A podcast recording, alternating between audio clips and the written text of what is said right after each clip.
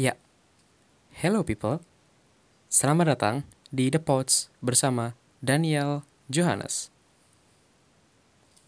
Selamat datang di The Pods bersama gue Daniel Johannes dan gue seneng banget bisa nge-podcast lagi ya karena akhirnya gue bisa cukup slow, cukup renggang karena gue udah puji Tuhan banget udah bisa memanage kesibukan, memanage tugas, memanage hal-hal lain yang memiliki dampak cukup besar buat gua saat ini di dunia kuliahan. Walaupun butuh waktu dua bulan, buset itu lama banget coy. Banget parah, lama banget dua bulan. Tapi gak masalah sih. Yang penting adalah gue bisa apa ya? Gue bisa belajar untuk jadi seseorang yang lebih disiplin, jadi seseorang yang lebih tertib terutama dalam manajemen diri gue. Dan podcast ini gue rekam di bulan Maret, gue take di bulan Maret. Dan di bulan Maret ini tuh lagi ada suatu pandemi yaitu pandemi COVID-19. Karena pandemi ini terus di episode ini ya, dan mungkin beberapa episode ke depan, itu gue belum bisa ngajakin orang lain buat ngobrol bareng. So ya, yeah, gue bakal monolog or whatever panggilannya. Jadi ya, yeah, ngoceh-ngoceh aja lah. ya pokoknya asik-asik aja lah pokoknya ya, walaupun sendirian. Tenang aja. Nah, lu pernah nggak sih? Eh, ini aduh gak ada bridgingnya lagi gimana? Gini deh, uh, lu pernah nggak sih ngalamin di suatu situasi ya kayak kenapa sih situasi sekarang itu tuh semua serba sulit? Kenapa sih sekarang tuh situasi jadi tidak adil buat gue? Terus kayak lu berpikiran lagi kayak kenapa sih Tuhan itu nggak adil buat gue? Wah, itu adalah situasi yang pahit banget kalau menurut gue. Situasi yang tidak suportif, situasi yang udahlah bikin lu tuh capek banget parah gitu. Tapi sebenarnya nih teman-teman ya, itu wajar banget terjadi. Kalau buat gue gue per gue ngalamin ini justru di dua bulan terakhir ini. Di tahun 2020 ini jujur di bulan Januari Februari sampai Maret ini juga itu gue masuk semester baru yang di mana gue berharap bahwa semester baru ini tuh gue bisa apa ya gue bisa meningkatkan kemampuan gue baik itu secara akademis secara psikomotor maupun secara afeksi gue terutama juga dalam bidang sosial. Ya gue nggak mau jauh-jauh sih sebenarnya dari jurusan gue itu pendidikan sosiologi. Jadi ya sosial juga jadi hal yang gue perhatikan banget lah. Nah selama dua bulan itu bisa gue bilang gue sempat keteteran karena gue malas malesnya kenapa? Karena gue sendiri ya itu ngerasa itu tadi nggak adil. Kayak kenapa sih gue waktu semester 1 nih ya gue tuh bisa ngikutin semua dengan fun gue bisa ngikutin semua dengan happy.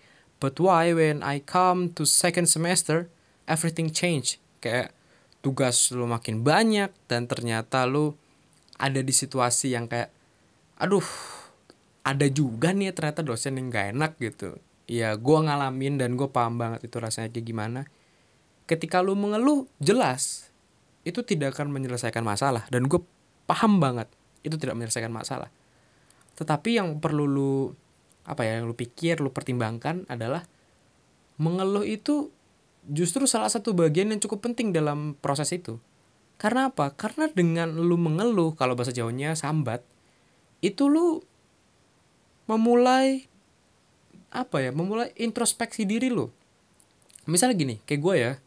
Gue waktu kemarin itu uh, ke sampai ke pertemuan kuliah itu ke pertemuan ketiga tuh keempat gitu gue udah mikir kayak waduh kenapa tugas makin banyak? Kenapa terus apa ya lingkungan sekitar mendadak tidak suportif gitu. Gue mengeluh kayak gitu dulu bro. Coy. Ya biar nggak bro doang ada coynya. Itu.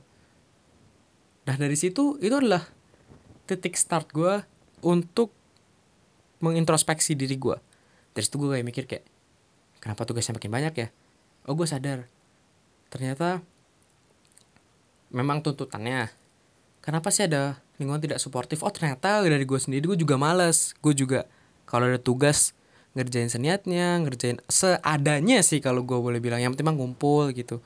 Jadi gimana ya? Gue tuh ngerjain tugas itu bukan bukan dengan rasa totalitas dalam berkarya dalam rupa akademis ya. Jadi cuman kayak bikin udah bikin udah bikin udah gitu. Dan karena gue males juga gue akuin. Gue orangnya males banget. Kalau gue tuh orang itu kalau udah males tuh banget. Tapi terus dari titik itu terus gue sekarang sadar bahwa tanggung jawab lo tuh sekarang bukan cuman buat akademis lo tapi buat diri lo sendiri dan juga buat sosial lo dari situ gue mulai berpikir gue sudah mulai mempertimbangkan lagi kayak what should I do? Akhirnya gue memanage ini semua. Kayak oke okay, kapan gue ngurusin akademis? Kapan gue nongkrong sama teman-teman? Kapan gue ngurusin urusan UKM karena gue pengurus UKM juga. Gue mulai mengatur segala macam dan puji Tuhannya udah bisa. Gue senang banget mungkin jadi bukan mungkin deh yang menjadi nah yang menjadi nih yang menjadi poin penting dari ini adalah kalau lu mengeluh doang tuh tidak akan menyalah, tidak akan pernah menyelesaikan masalah. Jadi menurut gue, ketika lu selesai mengeluh, lu harus berpikir, tindak lanjut apa yang gue lakuin setelah mengeluh. Jadi mengeluh lu ini gak sia-sia. Lu punya waktu mengeluh yang efektif kalau bahasa gue. Jadi menurut gue, jangan pernah terpaku pada satu titik yang membuat terhambat, tapi lu mikir lagi kayak kalau misalnya satu titik satu titik ini menghambat gue untuk berkembang berarti gue harus menemukan titik-titik lain yang membuat gue tidak stuck di situ-situ aja. Kalau gue kayak gitu. Nah terus tadi nih ke itu pernyataan pertama ya. Nah ke pernyataan kedua itu yang kayak lu pasti juga pernah mengeluh kayak aduh Tuhan kenapa sih lu nggak adil banget buat gue? Gitu. Masa lu kasih cobaannya kayak gini banget? Ya kan gue gempor ya kan gue capek gitu kan. Ya gue pun pernah mengalami hal yang sama. Jadi wajar banget sih kalau menurut gue lu bilang kayak gitu. Nah ini mungkin menjadi apa ya langkah selanjutnya dari pernyataan pertama tadi yang udah gue jelasin. Atau jangan gue jelasin deh anjir kayak ini banget ya bahasa gue yang udah gue ceritain. Nah yang udah gue ceritain. Jadi ketika lu udah mengatur semua ketika lu eh ketika mengatur semua ketika lu sudah mulai menemukan titik di mana lu harus melompat jadi lebih baik lu punya caranya dan lu sudah melakukannya inilah sekarang giliran lu menyerahkan sesuatunya ke dia. Karena gue percaya banget bro. Ketika lu berusaha tapi lu lupa bahwa lu tuh gimana ya? Gue tuh berpikir bahwa dulu ya uh, semua yang gue lakuin ini itu ya karena kerja keras gue. Karena gue berusaha karena gue mengorbankan sesuatu or apa pun itu disebutnya. Tapi gue lupa nih sama kehadiran Tuhan. Powernya itu tak terbendung coy gue tuh sampai kadang tuh heran aja gitu kayak gimana sih cara kerjanya gitu. Gimana sih uh, prosedurnya dan segala macamnya gitu kan. Tapi poin poinnya adalah ketika lu berusaha lu harus sadar bahwa lu tuh nggak sendiri bro. Apa pun yang terjadi dalam hidup lu lu nggak sendiri. Tuhan ada buat lu. Ketika dalam situasi yang seneng misalnya ya lu pasti akan merayakannya semisal lu di satu mata kuliah itu nilai lu A. Lu bersyukur banget dong kayak Weh gila kerja keras gue nggak sia-sia nih. Ah ngajak teman-teman gue buat makan bareng ah misalnya makan. Ah gue makan ayam geprek gue bayarin gitu. Selalu terus ketika di suatu terpuruk misalnya ketika lu udah kerja keras sudah udah ngasih effort lu yang sangat sangat sangat tapi ternyata kayak di matkul ini ternyata nilainya cuma C lu pasti kecewa gue sadar. Tapi jangan pernah lupakan satu hal bahwa ada rencana yang lebih keren yang disiapin buat lo oleh Tuhan. Jadi makanya jangan pernah berhenti buat berjuang. jangan pernah berhenti buat berjuang dan jangan pernah juga berhenti buat percaya bahwa Tuhan ada buat lo karena Tuhan tidak akan pernah tidur. Wis, gue apresiasi diri gue dulu gila kalian banget. Aduh, ya. Jadi itulah. Bukan itulah. Jadi ya ini podcast edisi comeback ya selesai banyak kesibukan. Semoga menginspirasi semoga bisa eh, berdampak positif buat lo yang ngedengerin. Dan semangat buat yang kuliah online ya sekarang ngerjain tugas onlinenya juga segala macam semangat.